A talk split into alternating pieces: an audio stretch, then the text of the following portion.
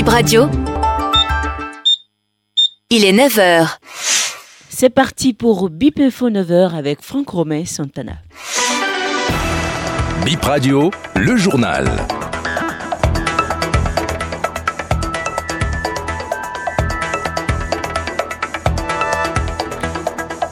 Jérôme Carlos sera conduit en sa dernière demeure ce matin à Porto Novo. Hier déjà, une veille de prière et de chants à sa mémoire a été organisée à la cathédrale Notre-Dame de l'Immaculée Conception. Plénière du mercredi à l'Assemblée nationale, les députés s'opposent au projet de loi sur la constitutionnalisation de la planification du développement. Vous les entendrez dans le développement de cette session. Voilà pour l'essentiel à développer. Bonjour à toutes et à tous. Examen du projet de loi sur la constitutionnalisation de la planification du développement au Bénin. Un des points à aborder mercredi en plénière.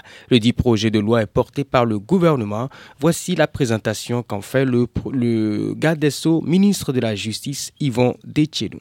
Dernièrement, il y a eu le lancement de la vision 2020-2060 qui projette le Bénin à un horizon 2035-2060 et je me doute que beaucoup de personnes ici présentes ne font que préparer l'avenir pour ceux qui en 2060 seront les personnes qui animeront et qui porteront l'avenir de ce pays. C'est en cela que c'est nécessaire aujourd'hui de commencer à prévoir l'avenir, d'organiser l'avenir. Cette loi cadre qui est un instrument législatif permettant d'avoir cette prospective et de pouvoir fonder les dépenses pense jusqu'à cet objectif est précisément ce que nous proposons, mettons à votre disposition. Et ce n'est pas une nouveauté exceptionnelle, mais c'est un choix logique de mettre à la fois l'évaluation avec la planification, parce que ce sont des fonctions complémentaires. Il faut pouvoir évaluer, trouver les données essentielles pour pouvoir mieux programmer les politiques et avoir une meilleure élaboration des programmes pour la mise en œuvre concrète, sérieuse, effective efficace. Et donc derrière, mettre les deux dynamiques ensemble et les fixer dans une loi cadre, c'est vraiment donner les instruments d'assurer à la fois cette prospective et en même temps l'évaluation des données qui permettra d'atteindre l'objectif efficacement. Le mettre dans une loi cadre,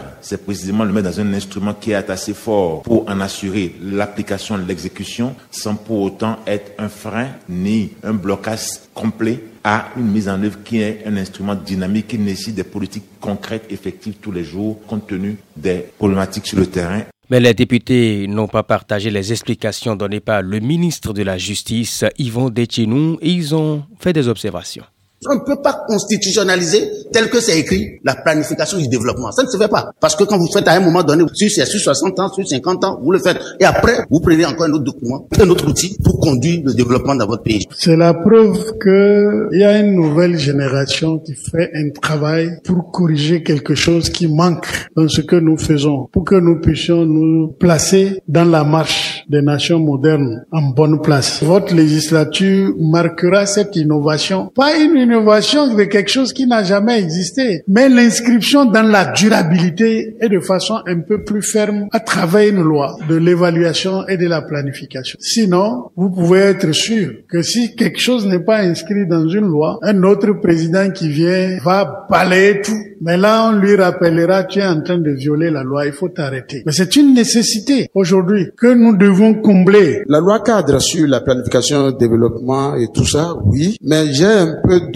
réserve quant à la constitutionnalisation de la planification du développement et l'évaluation donc des politiques publiques en République du Bénin. Si on ne sait pas faire, nous allons fragiliser notre constitution et donc être amené à la toucher n'importe comment et, régulièrement. La planification du développement, c'est un bloc. Et donc dans ce bloc, il y a certainement la politique sur la population. Et donc ça peut nous conduire au nombre, par exemple, d'enfants par foyer. Alors, on avait entendu entre-temps dire que le gouvernement se préparait à adopter une telle posture. Alors je suis un peu peiné, je suis un peu dérangé si on arrive à la constitutionnaliser.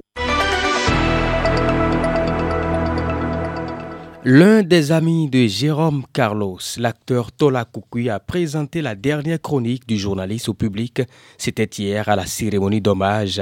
Le jour de son décès, Jérôme Carlos avait déjà sa chronique qui devrait être diffusée trois jours après. Voici le témoignage de Tola Kukui recueilli par Laurent Yekmo. De notre enfance à l'école primaire, de notre passage ou de nos passages dans différents collèges, lui au lycée Béanzin et moi à Cotonou, mais nous avons gardé euh, toujours de bons rapports jusqu'au moment où chacun de nous euh, a pris la direction qui lui convenait. Et nous nous sommes retrouvés euh, pendant mes tournées théâtrales internationales, plus particulièrement au Sénégal et en Côte d'Ivoire. Et depuis, nous ne sommes plus quittés. Bien évidemment, on ne se voyait pas tout le temps, mais chacun de nous avait le contact de l'autre. Et quand il avait besoin de moi, j'étais là. Quand j'avais besoin de lui, il était là. Je ne reprends pas sa chronique. Je lui ai prêté ma voix pour sa dernière chronique tout à l'heure, pendant l'hommage il devait la dire le 18, donc je lui ai demandé l'autorisation et il me l'a donné. Hein. Je lui ai demandé, je dis Jérôme, ta chronique tu ne la diras pas, c'est moi qui vais la dire. Et je l'ai dite tout à l'heure. Non, pas du tout. Lui, oui, sans doute. Parce que si vous avez écouté la chronique, il y avait trois dimensions qu'il définissait pour la réussite. Les feuilles de l'arbre, le tronc et les racines. Voyez la belle image. Il a fait les feuilles, il a fait le tronc, et c'est à ce moment-là qu'il a pensé qu'il pouvait faire une pause. Donc les racines, qui sont, me semble-t-il, les supports les plus importants du tronc, il nous l'a laissé, comme en guise d'héritage. Moi, je m'en vais. Il est monté, il n'est plus redescendu. En un quart d'heure, vingt minutes, Jérôme avait tiré sa révérence. Et ça, c'est l'homme que j'admire. Et il restera dans nos cœurs. Même absent, il sera dans nos cœurs. Des perturbations vont être enregistrées dans la fourniture de l'énergie électrique ce jeudi 25 janvier dans quelques localités des départements du littoral et de l'Atlantique, annonce la Société béninoise d'énergie électrique. L'indisponibilité de l'énergie va être constatée entre 11h et 15h. Elle est due aux travaux visant le renforcement du réseau de transport et de distribution. Cannes, des millions de francs CFA de primes pour les joueurs et le staff de la Guinée équatoriale. Un million d'euros environ, 655 millions de francs CFA, prime exceptionnelle du vieux président Teodoro Obiangema Mbazogo pour euh, les Nzalang nationales, l'équipe nationale de Guinée équatoriale. Le chef de l'État récompense ainsi l'exploit de son équipe qui a sévèrement battu les éléphants de la Côte d'Ivoire. Son fils vice-président du pays, promet désormais 50 000 dollars à chaque joueur qui marque un but. Et on termine par cette information pas du tout guère, toujours liée à la Cannes, accident d'un bus de journalistes. Un car transportant 36 journalistes qui couvrent la Cannes a fait un accident le mercredi vers 2 heures du matin, rapporte la presse ivoirienne. On ne déplore pas de morts, des blessés légers pris en charge dans les hôpitaux. Le bus revenait de Yamoussoukro. L'accident s'est produit à la Carina à Abidjan. Le ministre délégué auprès du Premier ministre chargé des sports et du cadre de vie, Silas Met S'est rendu mercredi au chevet des journalistes blessés. Et c'est sur cette information que prend fin BIP Info 9h. Merci de votre attention.